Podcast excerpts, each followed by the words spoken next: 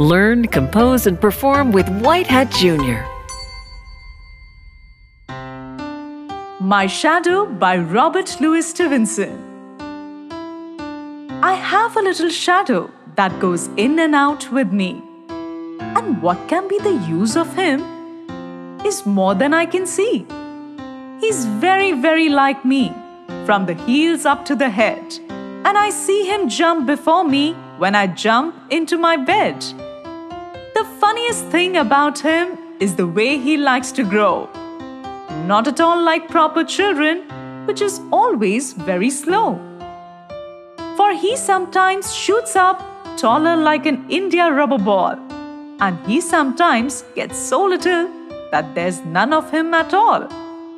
He hasn't got a notion of how children ought to play and can only make a fool of me in every sort of way.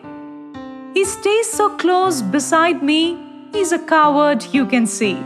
I would think a shame to stick to Nursey as that shadow sticks to me. One morning, very early before the sun was up, I rose and found the shining dew on every buttercup. But my lazy little shadow, like an arrant sleepyhead, had stayed at home behind me and was fast asleep in bed.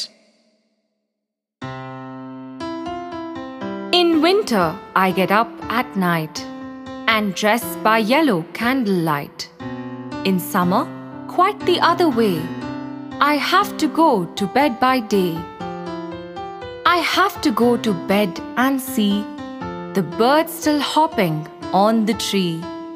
Or hear the grown up people's feet still going past me in the street. And does it not seem hard to you? When all the sky is clear and blue, and I should like so much to play, to have to go to bed by day?